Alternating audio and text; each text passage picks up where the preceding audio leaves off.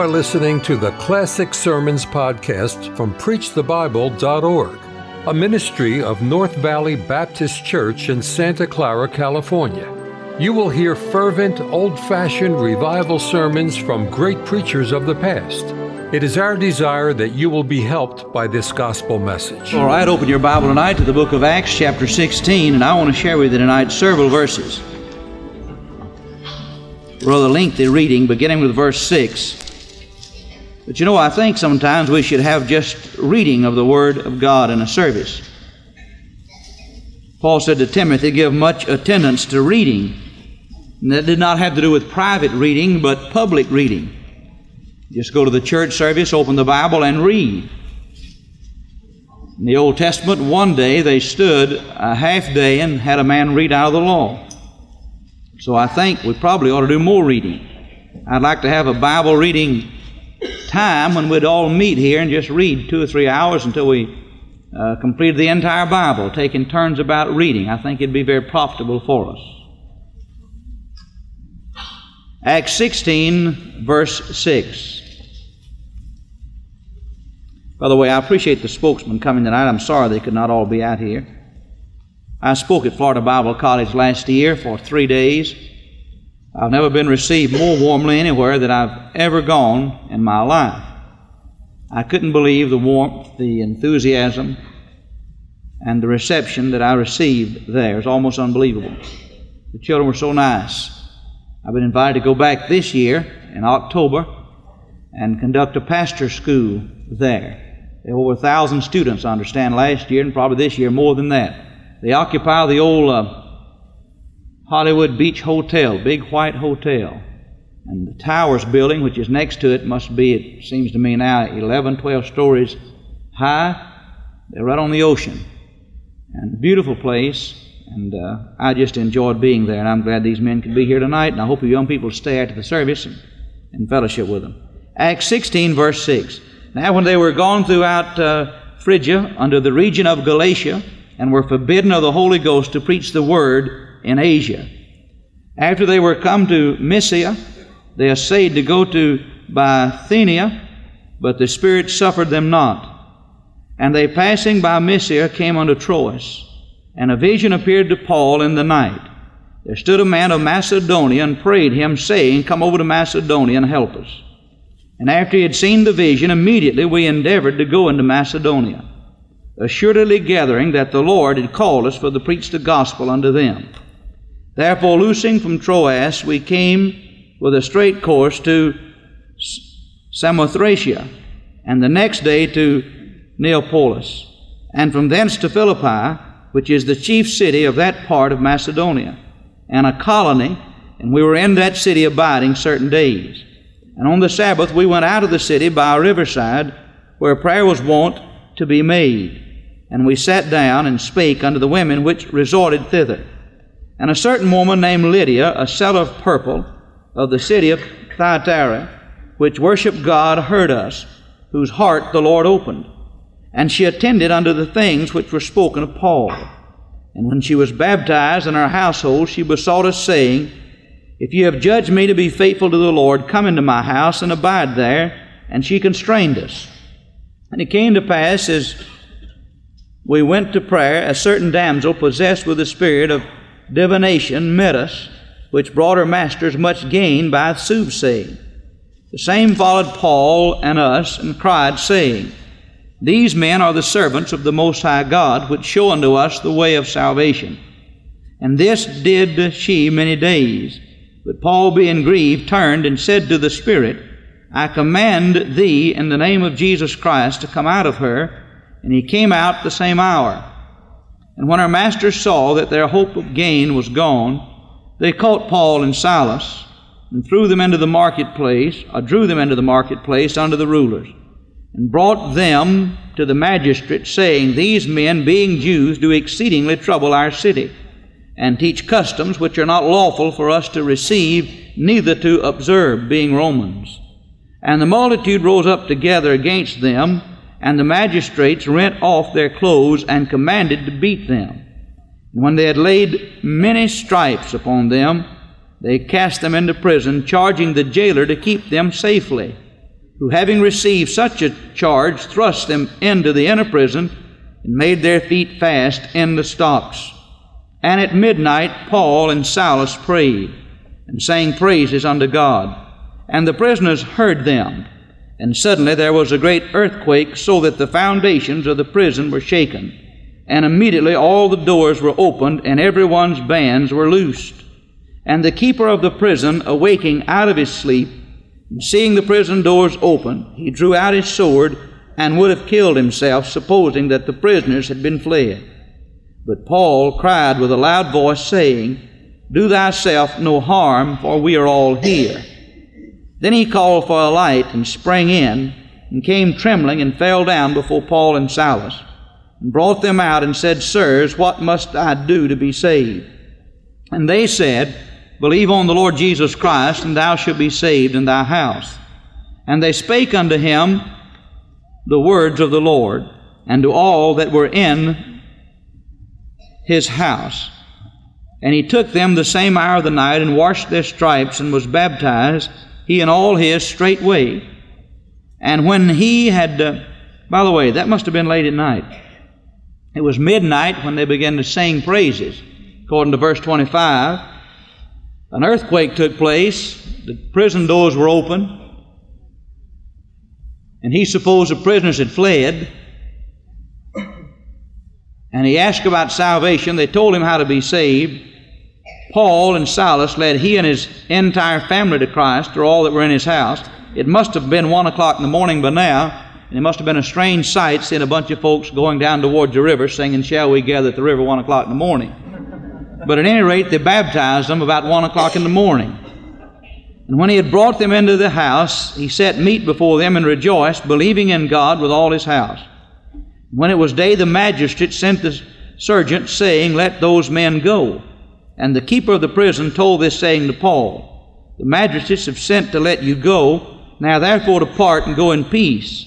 But Paul said unto them, They have beaten us openly, uncondemned, being Romans, and have cast us into prison and now do they thrust us out privily? Nay, verily, but let them come themselves and fetch us out.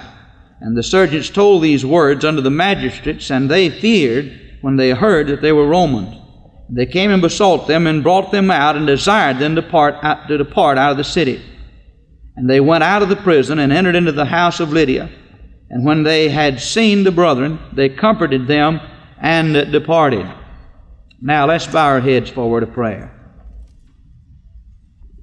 Now, Heavenly Father, in these next few minutes together, I pray the Holy Spirit would have complete control of this preacher and complete control of this congregation. May I say something tonight that will challenge the hearts of those who are standing idly by and need to be serving. Somehow, I pray tonight that in this message, you'll show us that God has made all the provisions necessary to get the job done but it's a matter of us being obedient. Speak to hearts. Awake us tonight from our sleep and help us to go out as never before to take this city for Christ. And I'll thank you for it because I ask it in Jesus' name. Amen. This morning I began a series of lessons in Sunday school on the book of Philippians. The next few Sunday mornings we'll be studying the book of Philippians. And as I was making preparations to teach the book of Philippians, I was led to study Acts chapter 16. Because in Acts chapter 16, you have what I'd call the birth of the church at Philippi. With that in mind, I want to speak tonight on the birth of a great church. I use the expression great church because I think, in some measure, the church at Philippi was one of the greatest churches that Paul ever wrote to. I said for this reason when you study the book of Philippians, you'll not find in that book Paul correcting them on any doctrine whatsoever. It's unique in that respect. The book of Philippians deals with Christian experience, contrasted with uh, circumstances. In the book of Philippians, Paul's talking about rejoicing. He just deals with Christian experience. In most of his epistles, he's correcting the churches, calling their attention to something that's wrong. But it, it is assumed that the church at Philippi was sound in doctrine. and in that sense was a good church. The book of uh, Acts, chapter 16, records the birth of this church. May I say in passing that great churches don't just happen. Great churches don't just happen. There's something behind the building of a great church. Always. When you look at that 16th chapter of the book of Acts, you'll learn that the church of Philippi was the first church founded in Europe. You'll also learn that Lydia was the first convert in Europe. The birth of this church was marked by some miraculous conversions. For instance, you have the conversion of Lydia recorded here. Lydia being a successful businesswoman, a seller of purple. You also have recorded here the conversion of, of a demon possessed girl who brought her masters much gain. You read a little longer in this chapter, a little further down, and you'll find here recorded the conversion of the Philippian jailer.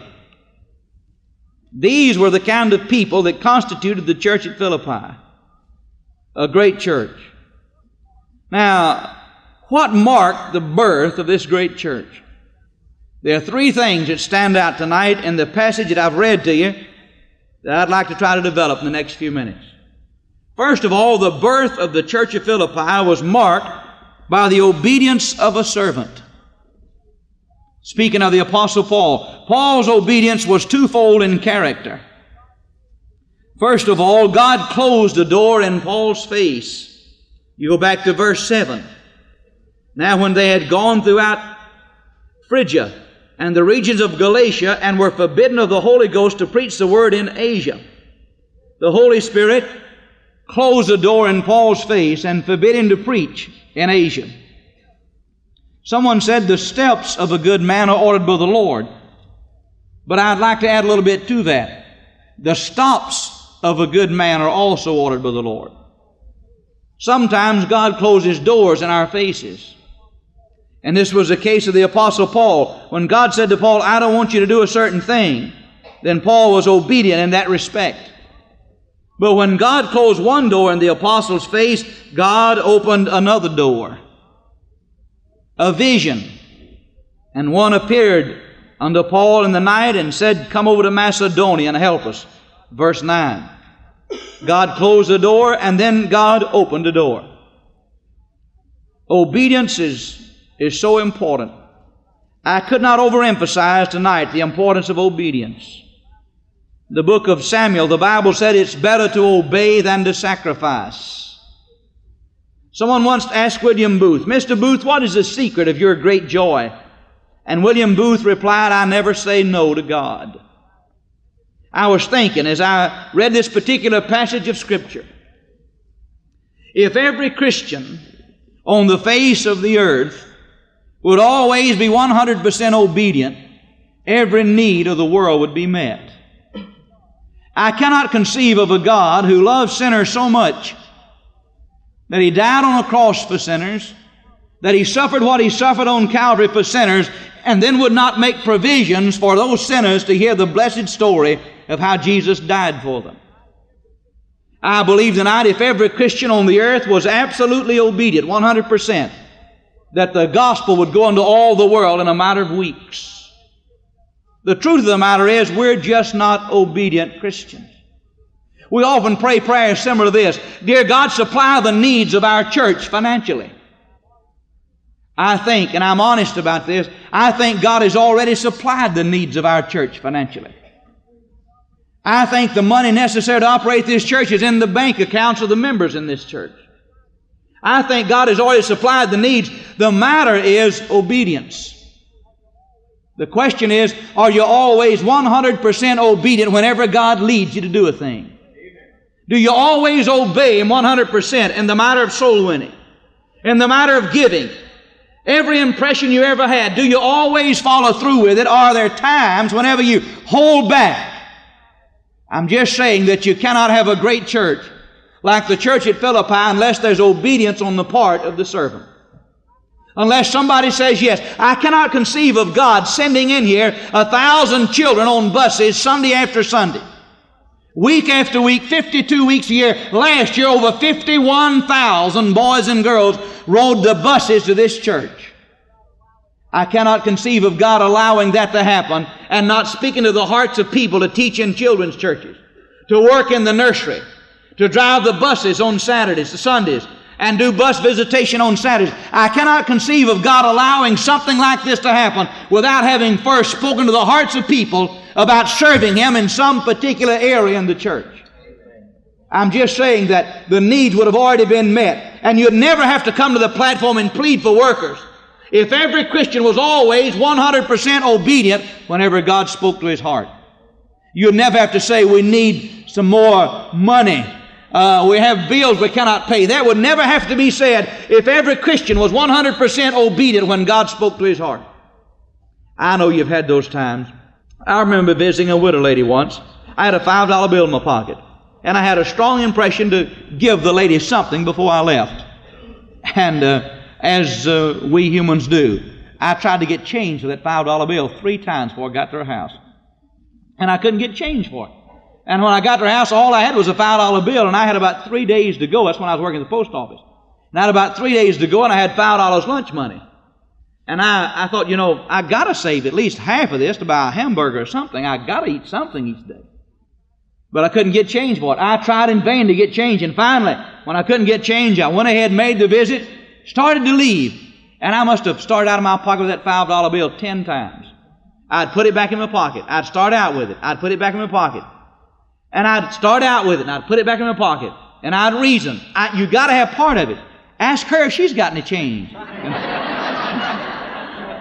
and in and out of my pocket, that $5 bill went in and out, in and out, in and out. And finally, I just said, All right, all right, I'll give her the $5 if I starve to death. But I didn't starve to death. Did you hear about the man who? Sure, you did. I told you about him. But I want to hear it again, so I'm going to tell it. The family's house burned down. They had to all their goods were burned, their clothes, their food, everything was burned. And a kind gentleman went through the neighborhood making up some clothes and money and getting some food for them. And he went to this one man's house and said, uh, Would you like to give something to the Joneses? They've been burned out. Everything's lost. Would you like to give something? He said, Yes, I would. He said, I'll go into the smokehouse. He said, I'll give them some meat. He said, I'll tell you what I'll do. He said, I'll give them a ham. He said, soon as he said that, the devil spoke to him and said, Now, You've messed up. Said you didn't have to give them a ham. Said you could have given them a piece of side meat, have been all right. They'd have been glad to get some fat back. Anything would have been all right. But now you said you're going to give them a ham. You've messed up. You shouldn't have promised to give a ham. You ought to back out. Don't give them a ham. And the man argued with the devil, always smoke. He said, no, I'm going to give him a ham. He said, all right, if you got to give him a ham, don't give him one of those big hams. He said, give him the least ham you got in the smokehouse. Don't give him a big one. He said, all the way to the smokehouse, the devil argued with him But don't give a big ham, give a little ham if you got to give one. And he said, finally, out loud, he screamed, Devil, if you don't leave me alone, I'm going to give that man every ham in my smokehouse. and he said, immediately Satan was gone. You know, wouldn't it be a wonderful world if every Christian the very moment he's impressed to do something, whether it was witness, whether it's write a letter, whether it's a volunteer to work in Sunday school, the nursery, whatever it was, wouldn't it be a wonderful world if immediately they responded? I'll give you, for instance, I don't believe we ever come here and say we need three people to work in the nursery. I don't believe we have so many children in the nursery that God doesn't know how many is down there. And he forgot and only spoke to the heart of one lady about working. I think the truth of the matter is he spoke to the exact number of ladies who ought to be in the nursery working. And when Brother Reynolds says, we need some workers in the nursery, your heart says, bang, bang, bang, and, and you look down like you didn't hear him. I saw you do it. Just like you didn't even hear him. And you punch a person, ah, you know, hoping somebody'd volunteer. When you ought to have been the one to volunteer, God was speaking to your heart, but you tried to turn it off. You tried to close the door. Have you ever been in a service and, and the preacher's trying to raise money like the other night, and we had our people give $43,000 for the high school, or or promise it by faith for September. You ever been in a service and God spoke to your heart about doing, and you said, "Well, I'm going to wait and see if anybody else does." You know, I want to be careful. I don't want to. I don't want to promise to give too much. And I never believe in putting people under pressure, trying to embarrass them about the matter. I wouldn't be like the fellow was, a new member who joined the church. and the men got together and they were having a building program and he was trying to raise money. And they knew this fellow was pretty wealthy and they thought they'd get a big pledge out of him. So they all began to make big pledges. One fellow said, I pledge you a thousand dollars. And this businessman, very wealthy, knew that that poor fellow couldn't pay a thousand dollars. Another said, I pledge two thousand. Another said, I pledge three thousand. And the businessman, new member, just had joined, hadn't been there for one week. He thought, I'm wealthy. I, they all know, you know, that I'm pretty well off they gonna, I'm going to be embarrassed if I don't pledge a large amount. So he went ahead and pledged $10,000. And uh, the men had it all figured out. They never paid their pledge.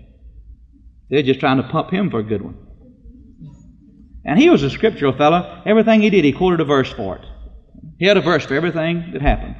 Later on, six months later, they was all laughing about it, and they said, Listen, did you have a verse to quote for that experience? He said, Yes, I was a stranger and they took me in.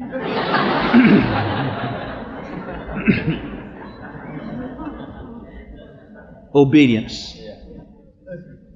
There never would have been a church at Philippi had Paul not been obedient. The Holy Spirit closed the door, said, Don't preach in Asia. If Paul had gone on and preached in Asia, there'd never been a church in Philippi. And then the Holy Spirit spoke to Paul and said, In a vision, the man came and said, Come over to Macedonia and help us. If Paul hadn't been obedient, there'd never been a church at Philippi. If Len G. Broughton hadn't been faithful when God called him go down on Luckie Street and build the Baptist Tabernacle, and there would have been one. If Len G. Broughton hadn't been faithful when God spoke to him, there wouldn't have been a Georgia Baptist Hospital. You see, if they're going to be great works, they have to be somebody who will be obedient whenever God calls.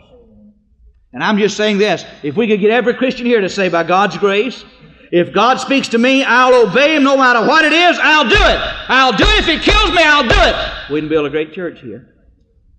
A young man was in my office this week. He wanted me to go to the plan of salvation with him, though he was almost positive that he was saved. I went to the plan of salvation with him. And he sat there in the chair and shook with a Bible in his hand. He sat there in the chair and shook like this. He said, That's real.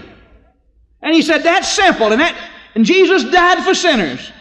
And when Jesus died on the cross, he paid what everybody owes. Anybody in the world can be saved who knows that and will trust Jesus, he said. He said, if that's true, he said, every man in America, every woman in America ought to be going up and down the streets and telling that story. If men don't know that and they go to hell because they don't know it, he said, I shouldn't be holding down a public job. He said, I ought to be out busy telling everybody that story. And the boy's right. If everybody who knew how to be saved was out telling the story, you could reach this city, this state, and another state. But the truth of the matter is, we're just not obedient. Charles Finney said, Revival simply consists in new obedience. Let me say that again. Revival simply consists in new obedience. You want to have a great revival? I'm not talking about a meeting, I'm talking about a revival where things happen. Get the associate pastors, get the pastor, get the deacons, get the Sunday school teachers, get the bus workers, get the choir members, get the musicians, get the members of this church to be obedient 100%. And in three weeks' time, there'll be such a revival in Atlanta, Georgia, people will be coming from all over the world to write it up. But you can't have it when two or three do it. You all got to do it. Obedience. R.A. Torrey said he conducted the funeral of a young lady, teenage girl. He said about a week after the funeral, said the mother came to him and said, Mr. Torrey, I want to tell you something. He said, Before my daughter died, she said, Before my daughter died, I had the strongest impression to give her the plan of salvation and try to win her to Christ. But she said, I kept putting it off and didn't do it. I had no idea my daughter would take sick and die in a matter of two weeks. If I had known it, she said, I would have witnessed to her. Mr. Torrey said two days later, the Sunday school teacher who taught that girl came to him and said, Mr. Torrey, I want to tell you something. You know that teenage girl's funeral you preached the other day who suddenly took sick and died? Yes. The Sunday before she took sick and died, in my Sunday school class, I had the strongest impression to stop her at the door and give her the plan of salvation to make sure she was saved. But she said, I didn't. I didn't know she'd be dead within a week. He said a young girl in the church came to the Mr. Torrey, you know that girl's funeral you preached the other day? Yes. Took sick suddenly and died? Yes. Yes. She said, just about three days before she took sick, I had the strongest impression to go visit that girl and tell her how to be saved, but I said, I'll do it some other time. And weeping, she said, Mr. Torrey, I'm afraid I'll let her die and go to hell. All right, Torrey said, God was trying to get to that girl through three people. Through her mother, and her mother was disobedient, through her Sunday school teacher, and her Sunday school teacher was disobedient, and then through a young friend, and the young friend was disobedient, and the girl died and went to hell because God couldn't get to that girl through three people he was trying to get to her through. Did you ever stop to think that when you're burdened about the salvation of someone, that God wants you to do something about it? A lady in our church called me this week and said, Pastor, my neighbor is moving. Or no, she's uh, she's sick and she's catching a plane to fly away to another state to go to a hospital. She said, I've never witnessed to her. And said, I'm so burdened about her. She said, Could you come and give her the plan of salvation before she catches the plane? She catches a plane at noon. This was at maybe 10 o'clock in the morning, only gave two hours. I said, There's no humanly way possible for me to get there because I have someone in the office and some appointments. I said, Well, let me tell you something. The fact that you're burdened about her means God wants you to do it. I said, Why don't you go next door and just witness to her? She said, Well, I haven't witnessed to her. How will I open the conversation? I said, Just go next door and tell her that you understand she's fixing to go to the doctor in another state and you'd like to pray with her. And I said, Before you pray, ask her, Could you share some verses and share the plan of salvation? Will you do it? She said, Yes, I will. And I gave her some further instructions. A few hours later, she called me back. The tone of her voice had changed. She was so happy, I could tell. She's probably here tonight. She was excited. You know my neighbor? Yes, yes. She said, I did what you said. I went over. She said, You know, she had been saved. She was sure of salvation. She said, But I feel so much better. Now, as she catches the plane to fly away, I know that I've told her how to be saved. God's trying to speak to you. Man in this church got saved. He called me. He said, Pastor, I'm burdened about a man I work with. I wish you'd come go with me to lead him to Christ. I couldn't go that particular time. The man died a few days later. And this man came to me crying. This man came to me crying and shaking, just like that. He said, That man died and went to hell. He said, That man died and he went to hell. He said, That man's in hell. That, that, that man's in hell now, he said. And he said, It's my fault. He said, I couldn't sleep for thinking about him. But I kept waiting until you could go with me to, to witness to him, and you couldn't go. And of course, I felt bad about it. I said, Don't wait. When God burned you to witness somebody, I said, You go. When God said, Paul, I don't want you to preach in Asia, and God closed the door, the thing to do is thank God that He did close the door. And then God opened another door and said, Come over. And, and Paul went, The obedience of the servant. The obedience of the servant. I'd say something else about this church. The birth of this church is marked by the operation of the Holy Spirit. All types of people were saved. First of all, there was a very prosperous businesswoman saved, Lydia, a seller of purple. Secondly, in this chapter, you'll see that, that a demon possessed, degraded, sinful girl was saved. Thirdly, you will see that a government official, a civil servant, was saved, the jailer. I like that. You know, I rejoice whenever we give an invitation here and I see a little bus kid, we call him, a little bus kid come to get saved, and on this side is a well dressed businessman, and both of them standing before the same cross, and both of them the same size in God's sight. And the businessman looks down and weeps and shakes hands with the little kid, and the little kid looks up and weeps and shakes hands with the businessman. I rejoice to see that. The ground before the cross makes every man the same size. All kind of people were saved. And not only that, but notice how the Holy Spirit operated. Lydia's conversion was a quiet conversion. The Bible simply says the Spirit of God opened her heart. It was a very quiet conversion. But the jailer's conversion was a dramatic conversion. Read about the jailer's conversion. And the Bible said at midnight, Paul and Silas sang and praises unto God and prayed, and an earthquake came, and the jail was jarred and the doors were opened. And the jailer sprang in and took a sword and was about to commit suicide. And Paul said, Stop, wait a minute, we're all here. Do thyself no harm. And then the jailer said, What must I do to be saved? And what an unusual experience. Paul said, Believe on the Lord Jesus Christ, and thou shalt be saved, and all thy house. And evidently all his house got saved that same night. And the jailer, who had beaten Paul until his back was raw, and he was striped, and blood was pouring out of his back. And now the jailer went down with bloody Paul to the river. And Paul baptized him. And he came back home and said to his wife, Honey, get some warm water and some soft cloths. I want to, I want to wash this preacher's back. And he washed the blood stripes on Paul's back and Silas' back. And said, Go fry some chicken. And make some thick gravy. Get a jug of buttermilk. And make some hot biscuits. She said, Honey, it's late. Oh, I know it, but I can't sleep tonight. Man, I'm saved. I've been baptized and I can't go to sleep. Do something. We're going to set up all night tonight. Two o'clock in the morning, it's frying chicken. You don't find that in the, in the King James Version, that's in the Greek.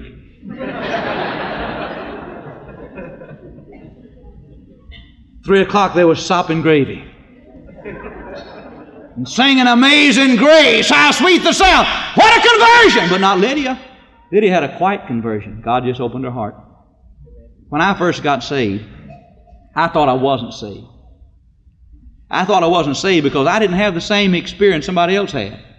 Boy, in the old country church where I was raised, when folks got saved, sometimes they got fanatical. I mean, they went wild when somebody got saved, it's time to get behind something because they was going to take off. I've seen folks get saved and jump up and down like, you know, like a jackrabbit and just holler glory to God. I saw a fellow get saved one day and start laughing. Just ha ha ha ha ha. ha, ha and just like that, he just kept getting, you know, more and more. In a minute, he was ha ha ha ha loud. And then he had, he had sort of punctuated by, whoo! And he went staggering back and forth across the front of the auditorium. Whoa! Whoa! And then he began to jump up and down like he had springs in his feet, you know. And I said, I'm not saved. Because I didn't say, Woo! and I didn't jump up and down and spring like that. I'm not saved. And I used to think if you didn't have an experience like somebody wasn't saved, but Lydia was just as much saved as the Philippian jailer was. And the Philippian jailer was just as much saved as the demon possessed girl was. And notice something else too that everyone that was saved and in that church all had the same life. God did not give an inferior life to the demon possessed girl and a more superior life to this successful businesswoman Lydia. They both had the same life. If you're saved tonight, you got the same life I've got. We got the same Jesus, the same salvation. And you know, when people are like that, there's something about it that when you meet them, you don't meet strangers, you just meet other members of your family. It's a strange thing. I travel nearly all the time now. Nearly every week I go out somewhere. The other day I went to Denver, Colorado. I'd never been in Denver. It's the first time I've been out in that part of the country. I flew to Denver. I didn't know a soul in Denver. You'd think I'd, as much as an introvert that I am, I'd get out there and wouldn't know any, you know, I'd be backward and meet a bunch of strangers. I wasn't at, in Denver two minutes before I felt like, man, I know this fella. You know, I, was, I, slapped him on the back and talking to him as if I'd known him for a thousand years. Why? Because he had something in his heart that I had in my heart. I just I had just met another member of the family. You know, before I was saved, it wasn't like that. Before I was saved, church people was the strangest, oddest group I'd ever seen in my life. And when the preacher came home on Sunday to have dinner with us. I'd always make my way out to the backyard as far as I get away from the preacher. I don't want to be around him. And they talked about things I thought,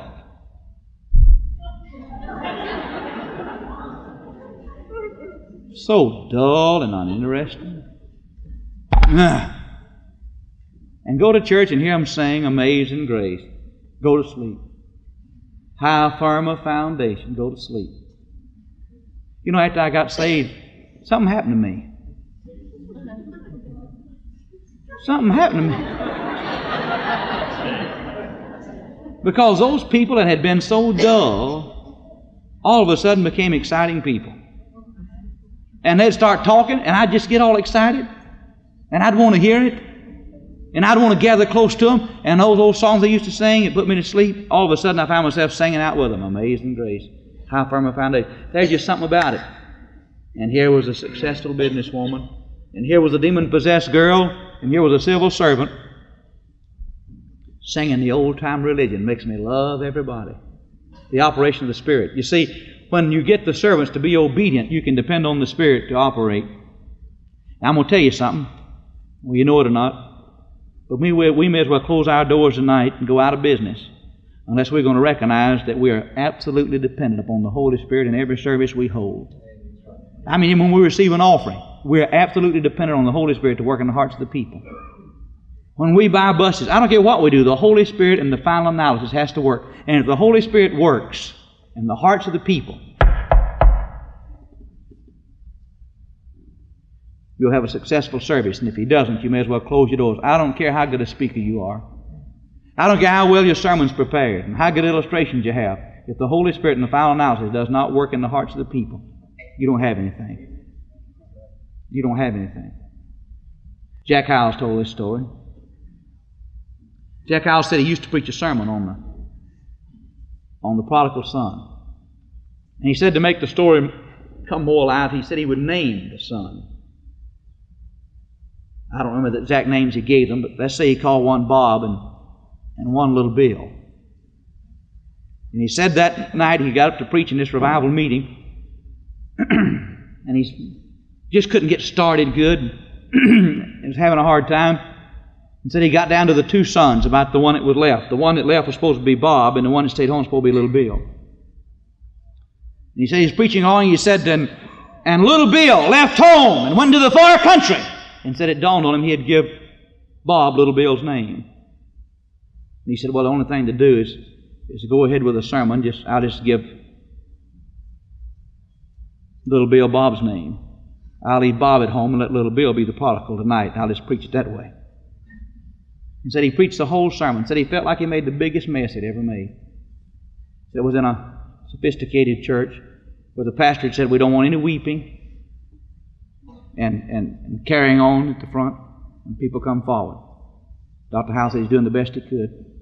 Said he st- stammered along and he'd almost forget and call the prodigal Bob, but he said, he'd changed his mind and said, Little Bill! He said, Little Bill! And finally he got through the sermon. He said when he bowed his head to pray, he said he was thinking of one thing, I want to help him get out of here, and the sooner the better. I've made the biggest mess I've ever made in all my life. He said he bowed his head and had a brief prayer and gave an invitation. He said a boy got up the back of the building and started down the aisle. He said the deacons were sitting on the front pew. He said when this boy got just about to the front, said he just fell down at the front of the church and began to weep and pray. And said he started to look up to the pastor and say, That's not my fault now. And said by the time he started looking at the pastor, said he heard another big thud on the floor and looked right and said the chairman of the board of deacons had jumped off and fell on the floor. And then all the deacons were down on the floor praying and crying. And he said he started to tell the pastor, said, I'm sorry, and said the pastor hopped off the platform and fell on the floor and started praying and crying. And he said then folks would come, come from all the building and knelt to receive Christ as Savior and prayed. Dr. Hyles said he didn't know what had happened. You know, he felt I made the biggest mess I've ever made in all my life. I just ruined things. I've ruined everything. He didn't know what had happened, but folks were getting saved, and he was thanking God for that. He said when the service was over, everybody was rejoicing. Now they were going home. Said a lady came up to him and said, How did you know that? He said, What? How did you know the chairman of the Board of Deacons' son left home a couple of years ago and they haven't seen him in two years? Said his name's Little Bill. So they called him Little Bill. And how did you know Little Bill had slipped in back of the building and sat down in the back of the church when you were preaching? How did you know he was Little Bill? Been gone two years. And when you gave the invitation, look, Jack said, let's go back in. I want to rejoice a while. You know what happened? God did that. God did that. I gave a soul winning lecture in the basement of this old building over here one night. There was only a handful of men in the room. I gave a soul winning lecture, and I always take just a name, just somebody's name. Like tonight, I took Mr. Smith. But that night, that night I took a first name and a last name. I don't forget what it was, Matt, exactly. I wish I'd remembered. But all during the lecture, I'd call, I'd just say Bill Smith for the sake of illustration. All during the lecture, I'd say, uh, now, Mr. Mr. Smith, Bill Smith, would you so and so? Uh, do you know you're a sinner, Mr. Bill Smith? And I went through the whole soul winning lecture like that. I noticed one fellow's face was as white as snow all the time I was lecturing. Went through the whole plan of salvation lecture. And I walked up to this fellow and went through the prayer, showed people how to lead people to Christ. And not knowing, I was talking to a man named Bill Smith who was a sinner that had been brought there by one of our men. And in the class, I led him to the Lord calling his name Bill Smith and didn't know who I was talking to till the service was over. And when I got through, he said, Who told you that I was here tonight and wasn't saved? And who told you my name? And I said, Nobody. Is your name Bill Smith? He said, Yeah, and then my face turned white. I didn't believe it. The obedience of the servant and the operation of the Spirit of God. You know, I feel like the old colored fellow, you know. He said, You got to have unction. You got to have unction. You just can't get along without unction. And somebody said, What is unction? He said, I don't know what it is, but I know when I ain't got it. now, I know one thing. You may as well close your doors if you don't have it. You've got to have that. The operation of the Holy Spirit. I've seen it happen over and over. I've told this story here, but I'll tell it again. Late one night, late when we'd first begun to get visitors cards and have people fill out visitors cards. And I had somebody fill out a visitors card. I didn't know what to do with them, but we had visitors cards. So I decided maybe you ought to visit them. So one night in the old basement building over on Alcove Drive, at the, I mean at the end of Decatur Street, in the basement building, I went in one night and picked up some of these visitors cards. And it was nine o'clock at night. I went going through the visitors cards. And I got to talking to myself. And I said, Self, it's late. And you shouldn't visit anybody this late, they'll think you're crazy. I went through a stack of visitors cards about like that, and finally I pulled out one visitor's card with a man and woman's name on it. One visitor's card. It just, I don't know, somehow just pulled it out. And the date that they had visited had been several weeks previous. But I looked at the card. And somehow, some said, Go make that visit. I didn't hear an audible voice, I didn't see any lights. But in my heart, something was just pulling me, seeming to make that visit. So I made a deal with the Lord. I said, I'll go make this visit, and when I pull up in front of this house, if the lights are on, I'll stop. If the lights are off, I'll go by. But I'll go. And I went. And it was not eight blocks from where this church is located at, in this direction, eight blocks. I went down the street to the bottom of the hill. On the left hand side, I saw the number, and the porch light was on, and a rented truck was backed up to the front porch. Believe me. And I thought to myself, well, you dirty bum. You waited till the people started to move before you came to visit them. But I'd promised God I'd make the visit anyway, so I got out. I asked for the man of the house. He came. And I said, Sir, I'm the pastor of Forrest Hills Baptist Church, and you visited our church a few weeks back. I'm sorry I hadn't been to see you. Would you forgive me for waiting so long to come to see you? He said, Yes, sure I will. I said, Looks like I waited till you moved, but I'd still want to visit with you a few minutes. He said, Oh, we're not moving. He said, I'm moving. He said, I'm leaving my wife. I'm packing my things now. Then I knew why that card seemed to stick to my fingers. I said, Before you leave, could I talk with you? He said, Yes. We went in the back room. I gave the man the plan of salvation. He accepted Christ as his Savior. I said, Would you go ask your wife to step in? He said, Yes, sir, I will. His wife stepped into the room. I said, Your husband just received Christ as Savior. Of course, she thought it was some kind of a thing, you know, where you're just trying to get her to do something he wanted her to do. She wasn't too enthusiastic about it. I said, May I share with you what I shared with your husband? She said, Yes. She said, Yes. And sitting on the side of a bed with that man and his wife, I shared with her the plan of salvation, and she received Christ as her Savior in that back bedroom while his mother and father and his folks were still loading his furniture on the truck out front. And when she received Christ as Savior, then she believed that he had received Christ as Savior. And she got up and hugged his neck and squeezed him and cried and cried. And I stood there and cried and cried. I, I let him hug and cry and hug and cry and hug and cry. So uh, I said, uh, What are you going to do? He said, I'm going to unload my furniture today. I said, Can I help you? He said, Yeah. Must have been 10.30 by now. We went back in the living room, and it looked like two armies. Here was her mother and daddy and her brothers and sisters. And here was his mother and daddy and his brothers and sisters over here, and a big space between them. And her mother and daddy and brother and sister were seeing he wasn't taking anything out that belonged to her. And his mother and daddy and brother and sister were sitting. he got everything that belonged to him, and they were all watching. That belonged, nope, don't take that. That vase, Aunt Sue gave that to her. And, you know, this sort of a thing.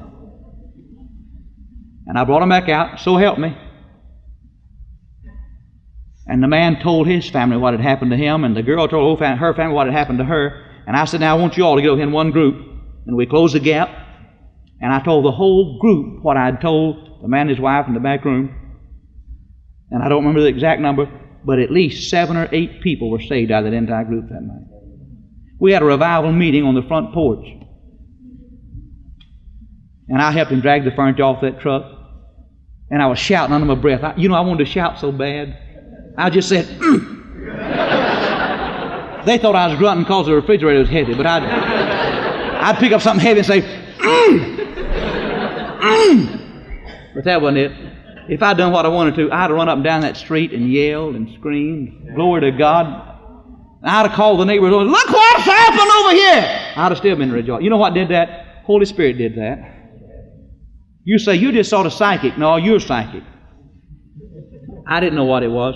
I'm just saying I got burdened. And when you, when the servant is obedient, there's always the operation of the Holy Spirit. I could go on all night about that. One more thing. Not only was this church, the birth of this church, marked by an obedient servant and the operation of the Holy Spirit, but it was marked also by the opposition of society. What do you think happened? Man, Lydia got saved. The woman possessed with devils got saved. You think everybody in town say hallelujah. Thank you for listening to the Classic Sermons podcast from preachthebible.org, a ministry of North Valley Baptist Church in Santa Clara, California. To listen to many more powerful sermons, visit our website preachthebible.org. If you enjoy Christian music and programming, visit knvbc.com for Christian music you can trust.